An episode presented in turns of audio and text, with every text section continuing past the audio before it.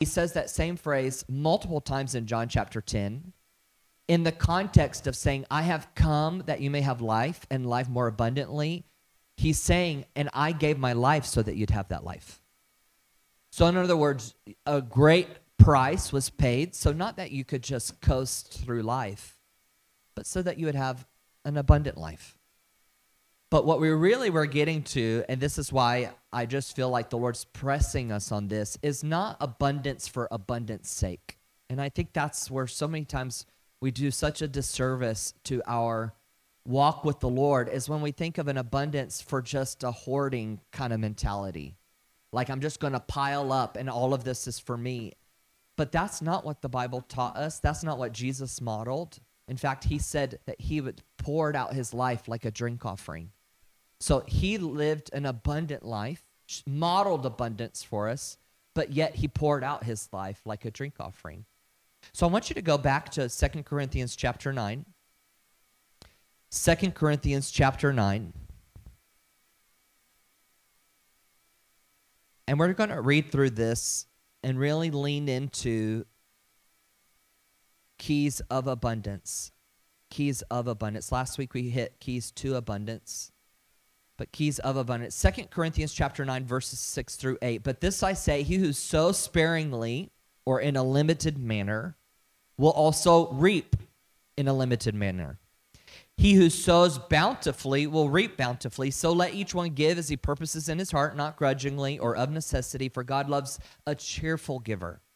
And God is able or strong enough to make all grace abound towards you, that you always having all sufficiency in all things may have an abundance for every good work. And just right out of that scripture, this was the four keys I gave you last week of how to walk into abundance. Number one, identify your seed. What do you have? God doesn't call you to give something you don't have.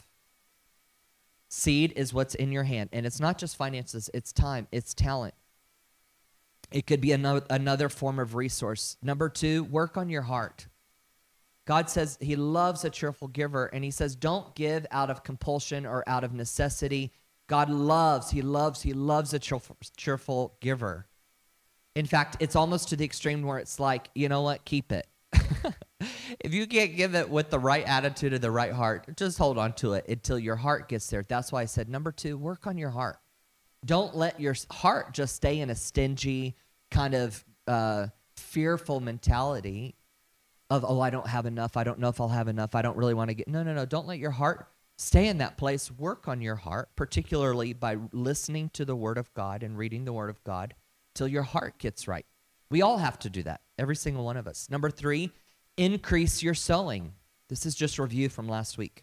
So identify your seed, work on your heart. Number three, increase your sowing. Where does that come from? Because he's saying, if you will give out of an abundance or you'll give bountifully, you'll reap bountifully. But this is where we got to, that is where I'm going to lean in today. And God is able to make all grace abound toward you, that you always having all sufficiency in all things, listen, may have an abundance for yourself. Y'all going to let me get away with that? That's not what it says, does it?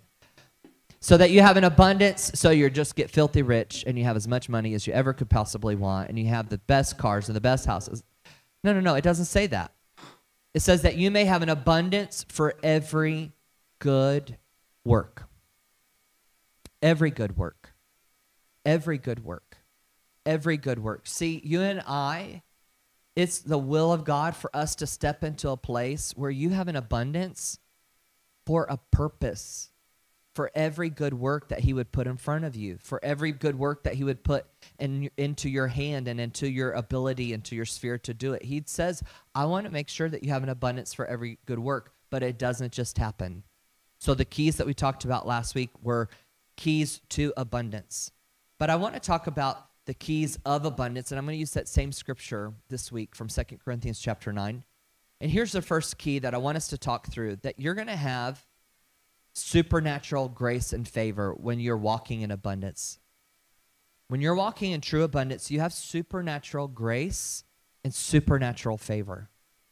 And the Bible talks about this in multiple areas of when God's at work in some in, in someone's life, they often will have supernatural grace and supernatural favor.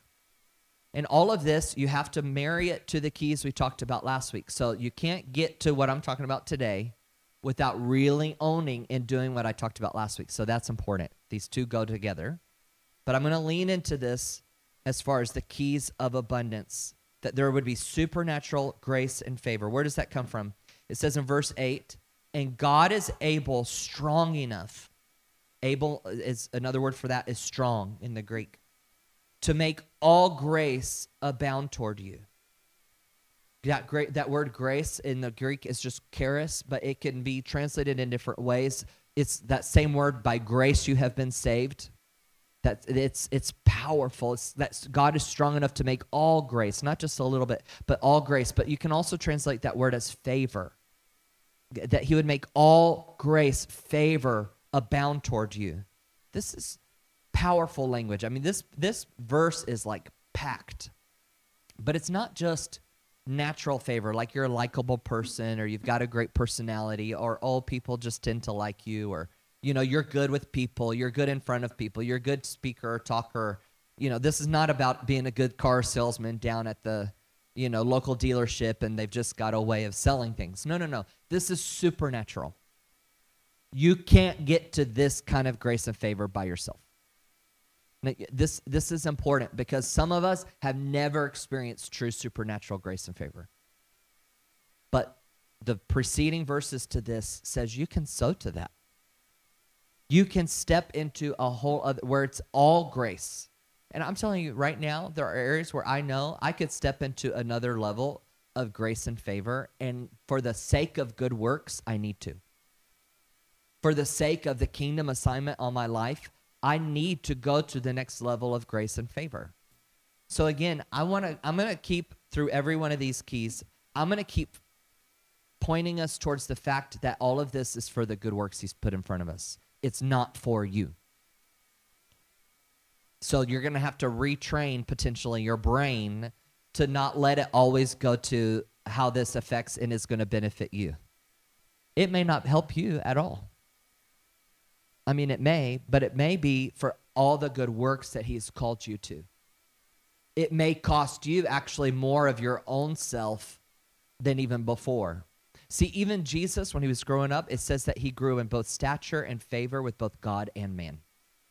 It said he grew in it. He wasn't innately born with it and he just always had the, that kind of favor with people. No, no, it says that he grew into it. He grew into it. In other words, you can grow in favor with both God and man. You can. Um, surely, if Jesus needs to grow in favor with God and man, surely you and I need to.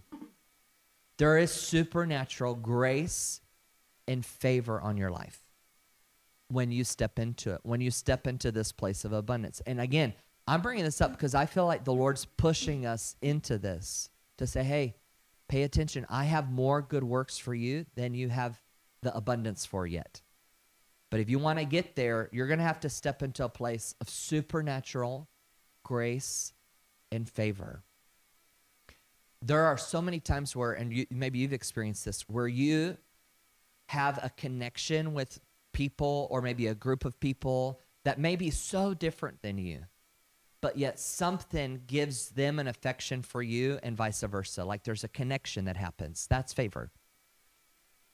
Like there there's a there is something of a link that happens that's almost maybe immediate and you're like how did that happen? How did this it, it was like we had this connection. That's what people use. That's the term people would use nowadays. But it's favor. There is a grace from them toward you that you didn't earn.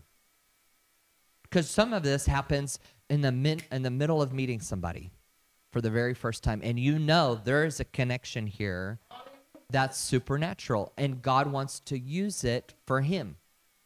But see, if you're not spiritually minded, you just kind of blow past it and you think, "Oh, you know, it's just we just had a connection and you don't lean into it at all. You just kind of blow past it. And God's wanting us to have more discernment than that to say, no, no, no. That favor that you have with that person is for a purpose.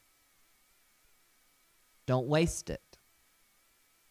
Right? Don't waste your favor.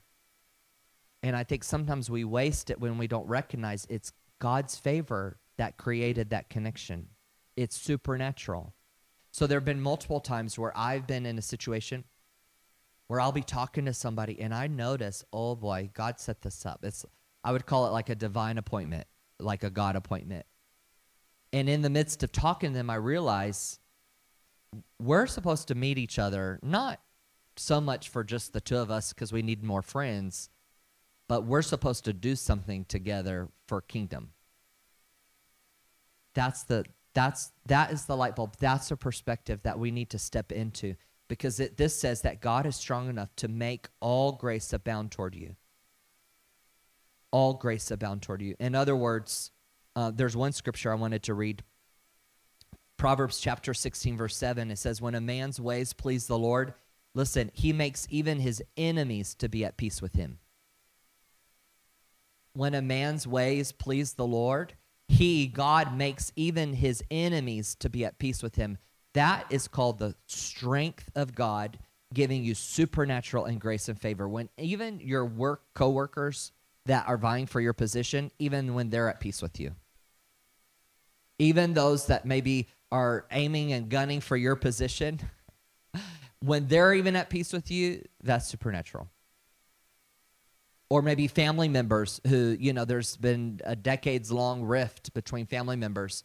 God is able to make even your enemies be at peace with you. In fact, it doesn't even say that he's able, it says he makes even his enemies to be at peace with them. He makes it happen.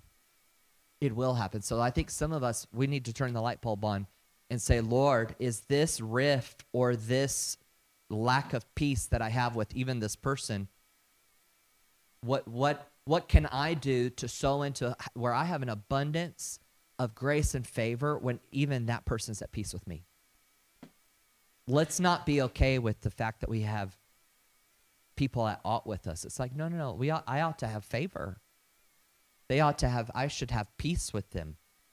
He makes even his enemies be at peace with them. That's supernatural grace and favor.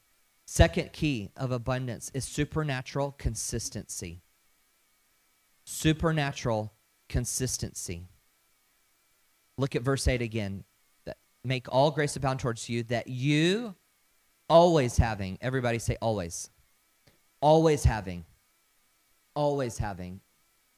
Now, you may look up always in Greek. It just means always. there's no there's no there's nothing slick about it. It's just always. Now, I'm not here to say that you may not be tested in this and in this belief, but I'm just reading what the scripture says, and it says that there is a place of abundance to where you always having. Always having.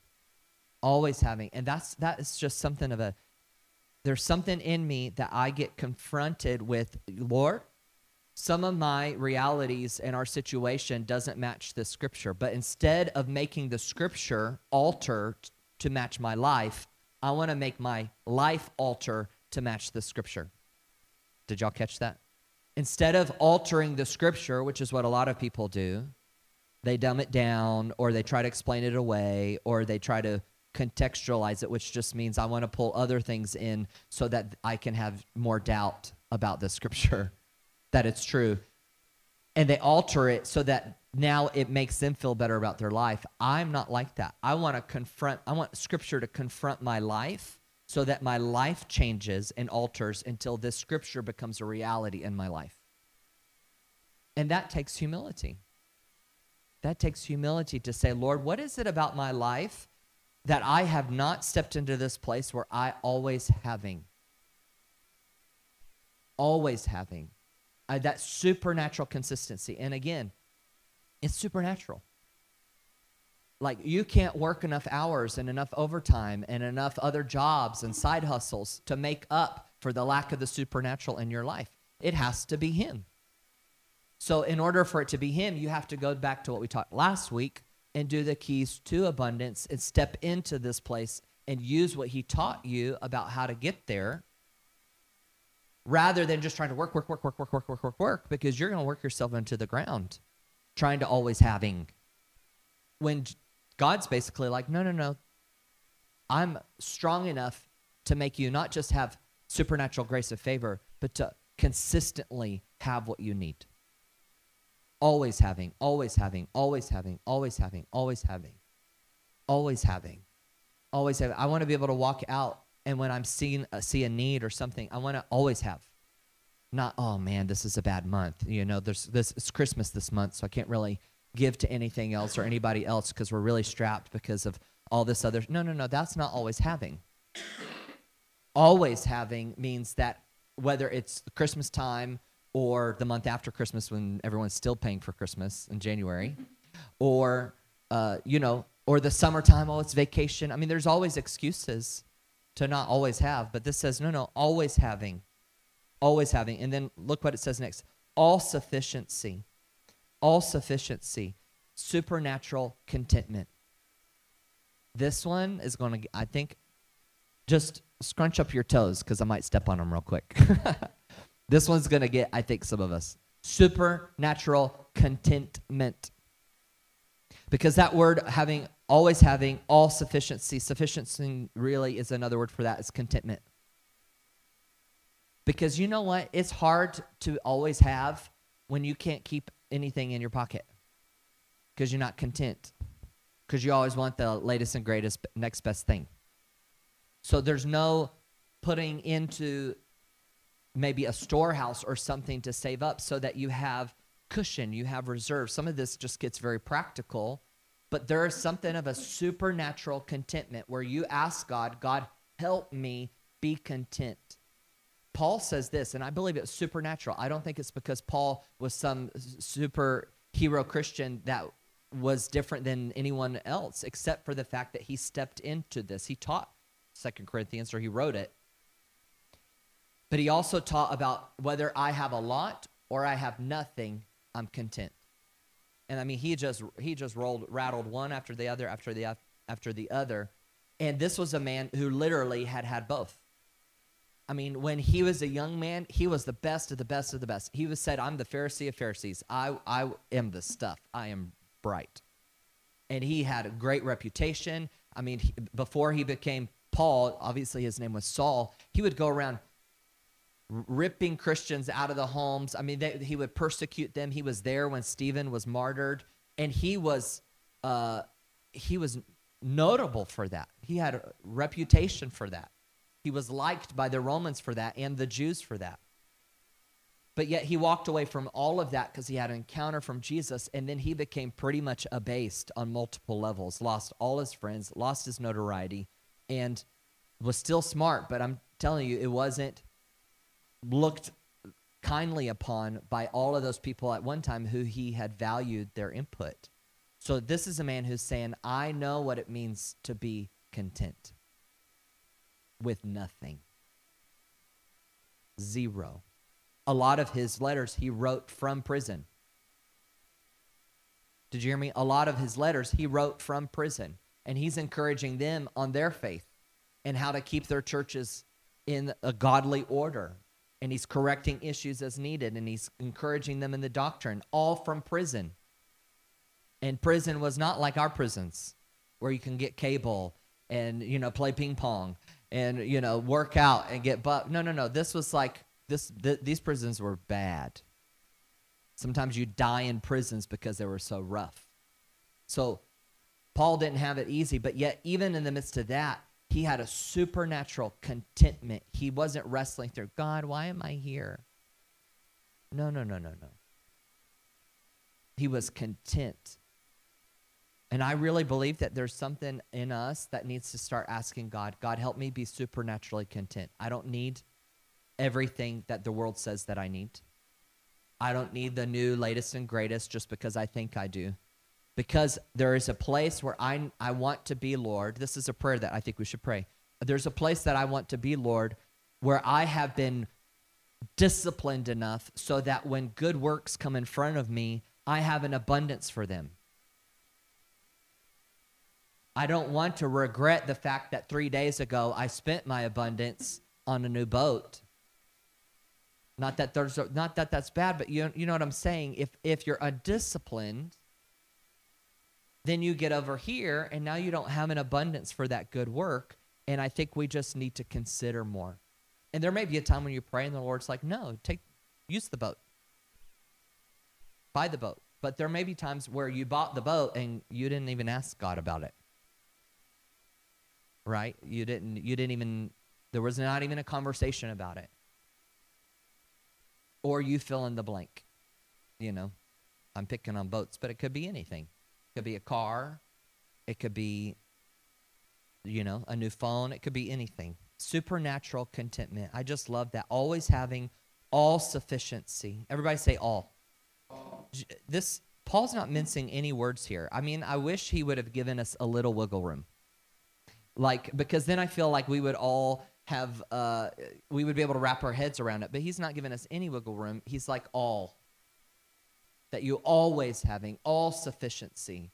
I mean, he's like blanket statement. If he were to preach today, people would be like, mm, "You can't preach that." You're like that's that you need to tone it down a little bit. But that's not what he taught. He said always having all sufficiency in all things. In all things. In all things. I want to look at supernatural provision and to do that I want to go to 1 Kings 17 and I think we hit it on it last week. I don't remember if I taught, said about the widow of Zarephath last week or not. But always having all sufficiency in all things. See, there's supernatural provision even in the midst of supernatural contentment. All things, all things, all things. First Kings chapter 17, we find Elijah the prophet, and he sends the prophet to a widow, a very unlikely resource a woman who at the time would not have had very much to begin with, and yet he's coming to her in the middle of a famine. So it's not rain, which means that there are no crops. And because there are no crops, the livestock can't eat the crops to also stay alive. So everything is dying, including the people. So he comes and he finds this widow. And in fact, God tells him before he gets to the widow, he was at uh, this brook, which is a whole other thing, by the way. Um, let me look at verse 3. Let me start there. Get away from here and turn eastward and hide by the brook Cherith, which flows into the Jordan. This is God speaking to Elijah. And it shall be, you shall drink from the brook, and I have commanded the ravens to feed you there. So he went and did according to the word of the Lord, for he he went and stayed by the brook Cherith, which flows into the Jordan. The ravens brought him bread and meat in the morning, and bread and meat in the evening, and he drank from the brook. Now, just think about that for a second. So, I'll get to the widow in a, in a moment, but think about this supernatural provision. God tells the prophet, who incidentally was the same one who told the heavens and the earth to not rain, or the heavens to not rain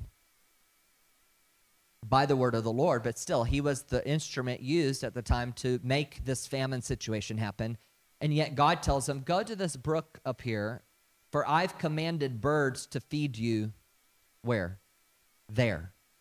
Now, if he would have said, God, I don't want to go there, I want to go to this other place that I like better, do you think the birds would have found him? No, because God said, You go there, and I've commanded the birds to feed you there. Now, I have never had this happen. Have you, where animals literally brought me the food? That would be a new one. And yet, it's in Scripture. And yet, it's a form of provision that says, even when everyone else is struggling to find food, I will bring you food. I will bring you what you need. I will make sure that your only job is to get to where I told you to go. Supernatural provision. Supernatural supernatural. And I, I think this is a place where God needs to blow our minds because we have very tight ways that we see God providing. Like, God, would you please drop a check in my mailbox that's unexpected? You know, so that's a very specific way. Or, God, you know, maybe I'll find a $20 bill on the pavement or, you know, and that's all fine and dandy. But what if God has a whole other new thing and new way to provide for you? Maybe his provision is an idea of a new invention that no one's thought of before, and he wants you to create it, and that's your place of provision that you need to get there. Or what if the place of provision is a new job or a new place of employment or starting a business? Like, what if that those are the new places, and that there are people who are called there to s- so feed you, so to speak, provide for you. May not be physical food, but maybe it's an income or something like that. I don't know what it would be for you, but I'm just saying God has a way to make sure that when you're in a place of serving Him and you're abundant, like you're in abundance, He will provide for you every step of the way. He will make sure you have what you need. But I'm glad by that point, Elijah would have known what supernatural contentment would be. Because that's not necessarily what he had chosen. It's like, yeah, I'm going to hang out by a creek for a few days, you know, and wait for birds to bring me food. That may not have been his favorite, but yet it's where the Lord sent him. But after that, let's look at verse 7. And it happened after a while that the brook dried up because there had been no rain in the land. So that was a timed season thing. He wasn't supposed to live there and stay there forever. There are some times where we wait too long to move to where God tells us to go. Verse 8 says, Then the word of the Lord came to him, saying, Arise, go to Zarephath. There belongs to Sidon, which belongs to Sidon, and dwell there. See, I have commanded a widow there to provide for you. Look at that. See, I have commanded a widow there to provide for you. I have commanded a widow there to provide for you. So think about how humbling this is. God's like, I'm going to use birds to feed you and provide for you. And now I'm going to use basically the most destitute of a situation. That's also going to provide for you. Like, just think about the humility that that takes to go to where God tells you to go because it would break all the societal rules that would have happened at that time. In fact, God would have even commanded someone like Elijah to take care of the widow, not vice versa. But see, what maybe we're not seeing is that God did provide for the widow and gave this widow the opportunity to sow into something that otherwise she may not have been able to and she may would have died because what we see here is when he finally made it there he asked her for water. And then as she was going back verse 11 please bring me a morsel of bread in your hand. And she said as the lord your god lives i do not have bread only a handful of flour in a bin and a little oil in a jar and see i am gathering a couple of sticks that i may go in and prepare it for myself and my son that we may eat it and die that is pretty bad How many of us would have been like, never mind, you you finish it off. like, I'll find you. Obviously, you're the wrong widow. I got to go somewhere else. That's not what he said. He said, Elijah said to her, Do not fear. Catch that. Don't fear. Go and do as you have said, but make me a small cake from it first and bring it to me. Afterward, make some for yourself and your son. Just think about this woman who had nothing, who's like, I'm going to die. And maybe her mentality was like, well, whether I die in five minutes or die right now, like, you know, what do I have to lose? But that doesn't seem to be her attitude. She goes and she does it. And there is something of this that just shows that she was able to give out of what she had. And that's exactly what God needed from her. And it provided for not just Elijah, but it provided for her. Because look at verse 14. For thus says the Lord God of Israel, the bin of flour shall not be used up, nor shall the jar of oil run dry until the day the Lord sends rain on the earth. So she went away and did according to the word of Elijah, and she and she and he and her household ate for many days. The bin of flour was not used up, nor did the oil, the jar of oil run dry, according to the word of the Lord which he spoke by Elijah. That is Second Corinthians chapter 9. That's it. She gave bountifully. It was only a little in our terms, but for her, it was everything. She gave him a little bit, and then from that point forward, her flour never dried up or never was used up, and the oil never dried up until the rain came back and she was going to be good from the rain. God sustained her through famine because she was willing to give something according to the word of the Lord. And I. I wish there were other ways around this because I know this just tests people. This this scripture will test people. It'll test you in your own life because then when you start to feel God kind of poke you about something and you want to ignore it. Like, no no no. And so I wish I could give you a pass and be like, "Oh no no, it's okay. If you're scared of doing that, if this is hard for you, uh, you know, God still loves you and he does. And and he's so gracious and he is. But I wish there was another way, but there's not. Not for abundance. Like you'll make it. You're this is not a salvation issue. You're going to go to heaven. There's no problem with that. This is just uh, are you going to have an abundant life on earth while you go to heaven? That's what this is. Will you have an abundance? Will you make it when everybody else isn't making it? Because you're listening to God. Supernatural provision. Supernatural provision. Things you didn't plan, things you couldn't have known ahead of time. Only God can do it. Supernatural. I got two more and then we're done. Supernatural protection. Keys of abundance. So far, we've talked about supernatural grace, favor, supernatural consistency, supernatural contentment, supernatural provision. Next, supernatural protection. I love this one because I go to Malachi chapter 3, and this is in regards to the tithers.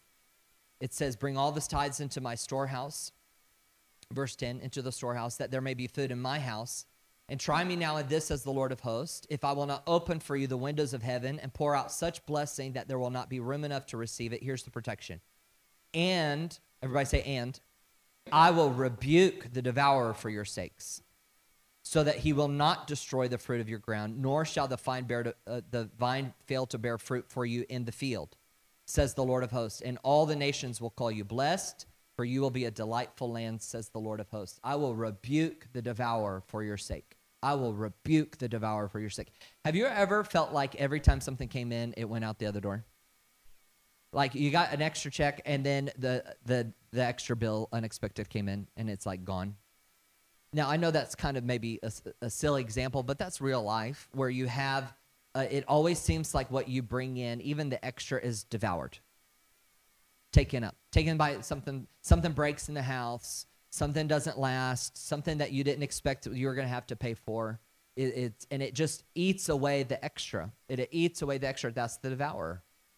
And God says, For the tither, I will rebuke that devouring thing for your sake. I'll rebuke the, that, that devourer for your sake. Now, this may not matter to many people, but I think this is huge because how much maybe has come in and man, we've got that supernatural provision. But because we haven't been maybe tithing with it and we haven't been doing what God said to with it, it keeps getting eaten up and eaten up. And so we can never get ahead. Have you ever, everybody said that? Oh, I feel like I can never get ahead. Devoured. Devoured. And it's not like we don't have our enough help on our own by sometimes the lack of budgeting and the lack of planning. I'm not talking about that. I'm talking about the devourer, where you know, man, this should not happen. This this washing machine should work. You know, this this part of the roof, I, we just replaced it. It shouldn't be leaking again. That kind of stuff. Where it's like, no, God says, I'll rebuke the devourer for your sake. Supernatural protection. You and I should become intolerant of things being devoured. Uh, there have been many times where I'll come and I'll pray, Lord, you said you would rebuke the devourer for my sake. I pray that you would rebuke this issue, this thing that's happening, whatever it may be. Vehicles can do this to you. Have you ever had a vehicle where it's like, Dear Lord, I'm spending more on this vehicle than my children, right? Like you just feel like we should we should be like no no no no. Everything i put my hand to should prosper. It should be blessed. It should work. It should not always be going into the shop. I will rebuke the devourer for your sakes. Now lest i want to give an example because some people think i'm just making this stuff up. When the children of israel were delivered out of egypt they went through the wilderness and it said that their sandals never wore out now, listen to me. This is about as real as it gets when you're in the middle of nowhere. There's sandals that protect their feet from the elements of what you can imagine would be insanely hot or uh, the rocks that would cut their feet up. It says that, he, and, and the Bible is very specific to put it in it, that God made it to where their sandals never wore out. 40 stinking years. Now, some of y'all know what I'm talking about because maybe some of your stuff is, you're like, I've had these clothes longer than you've been alive. All right, well, then maybe this is God's faithfulness to you. But some people think that we just make these things up about God sustaining what we own and God sustaining our home and God sustaining our cars and God sustaining these very physical things like we just made it. No, no, no. It's right here in Scripture. That when God's working in your life and He's moving you and He's blessing you, He will cause even very physical things to last longer than they should have been able to. Supernatural. Are y'all catching what I'm saying? Like this is in the Bible. Ty's not making it up. It is there and if he'll sustain sandals, surely he'll sustain some of the things that you own. And he'll rebuke the devourer or anything else that would try to eat it up. In fact, there's another scripture in Joel chapter 2 where he says that he'll restore even the years that the locusts have eaten. And he goes, all these kinds of locusts. So not only will he protect you, but if things did get in and kind of eat up or take away from what you had, he says, I'll even restore that he uses these crop share kind of um, terminology to identify even with us today that there's stuff that's part of what you own that they get eaten up, eaten up, eaten up, just like locusts would do. He says, No, I'll even restore years that those things ate from you. That's powerful. Supernatural protection. I will rebuke the devourer. Last one supernatural opportunities. Keys of abundance this last one I think is so powerful because what is the purpose of having supernatural grace, supernatural consistency, supernatural contentment and provision and protection except for the opportunities that God will bring right in front of you? There are good works that you and I ought to be prepared for today. Today, supernatural opportunities, not just mediocre, like no impact. I, am not talking about opening up just a food bank so you can feed more people. I'm talking about supernatural opportunities. Things that are like they're going to make kingdom impact. And he may use something as practical as a food bank as long as he's the one behind it. And he's the one leading you. And he's the one putting that supernatural opportunity in front of you. But it may be something about your family, it may be something about your workplace, supernatural opportunities that He'll place right in front of you. And you're going to need this abundance so that it will happen, so that you can meet that, whether it's a need or you'll have enough for that good work. See, Ephesians says this Ephesians says that you were created as a workmanship and created in Christ Jesus for good works that God prepared beforehand that you should walk in them. In other words, every single one of us have good works that God created before you were ever born on planet Earth. And he says that he created you and I. We talked about this a little bit on Wednesday. He created you and I in such a way that even who you are is prepared for that good work. Now, your job is just to do some of these keys and be in a position. So, not only are you and your personality and who God made you to be is prepared for the good work, but that you have an abundance for that good work. You have an abundance of energy. You have an abundance of finances. You have an abundance of talents and, and, and relationships. You have an abundance for every good work. So, my prayer for us is that as a church, and then as you as individuals and families, would step into abundance. And some of you, some you're going to have to leave behind a poverty mentality. I'm just going to have, I just got to say it. Because poverty says, well, we don't have enough. We won't have enough. And I'm afraid if I do anything outside of the norm, where there's ruin on the other side of it. It's fear. It's like Elijah told the woman, "Fear not." Fear not. So that so you're gonna have to say, "No, no, no. I'm not. I'm. I won't be a part of poverty anymore. I'm going to step into a life in abundance by faith." In other words, it's not all going to add up on paper sometimes. In the kingdom of God, A plus B often does not equal C. You do it by faith. You do it by the leading of the Holy Spirit. That's why we started off by saying you got to have your heart right because I'm not asking you just to step out and, and dumb faith. Okay? I'm asking, it's real faith when you actually have it here and you know that you have it and the fear is washed out and you're like, I'm going. I'm going to I'm going to move on what God's telling me to move on so that I have an abundance for every good work. And that's the bottom line. My prayer for us is that you and I would have an abundance for every good work. Every good work, an abundance for every good work. So, if you would, I want to pray for us today. If you maybe bow your heads and close your eyes. I feel so strong in my heart that it's truly God speaking to us. It's time for abundance. It's time. It's time. Just let that word sink into your own heart. That God's saying to you, it's time. It's time. It's not about waiting another year or five years or until we get in a better spot or until we get all our ducks in a row. No, no. God's in the midst of all that. He's saying, it is time. It's time.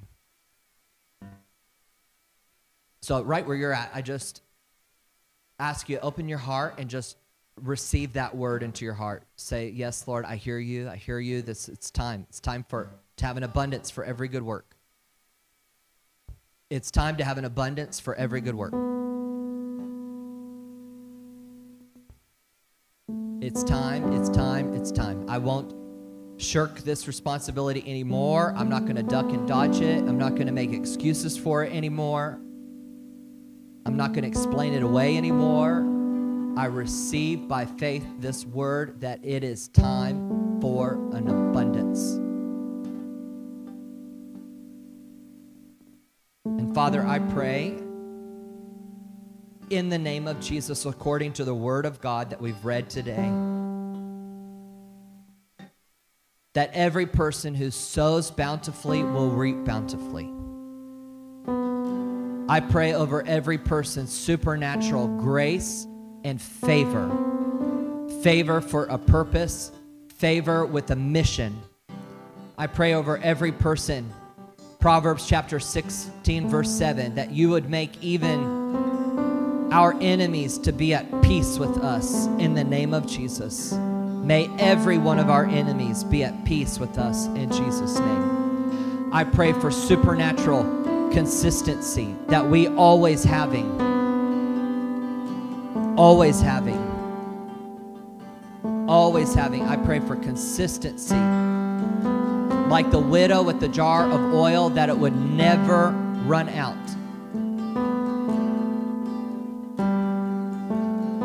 Father i pray for supernatural contentment. May we not be caught up in the spirit of this age that always needs and wants more, but may we be supernaturally content. Supernaturally content. Lord, I pray for supernatural provision. Whether it's by birds or by widows or by a job or by some other venue, Lord, I pray that you would supernaturally provide so that we always having all sufficiency in all things may have an abundance for every good work. I pray for supernatural protection as Malachi chapter 3 says that you would rebuke the devourer for our sakes. Rebuke the enemy's work out of our life, Father. I pray in the name of Jesus. And lastly, Lord, we pray for supernatural opportunities supernatural opportunities. May we have the opportunity to expand your kingdom to every corner and sphere that you've called us to. I pray for good works to pop up all over the place and that we would have an abundance for them in the name of Jesus. I break any poverty mentality and spirit off of us today in the name of Jesus. We reject that orphan type spirit and the spirit of fear that comes with it in the name of Jesus. No more. We'll not be afraid. We move by faith into these things that you're calling us to, expecting supernatural results in Jesus' name. If you agree, would you say amen? Amen. Let's stand to our feet.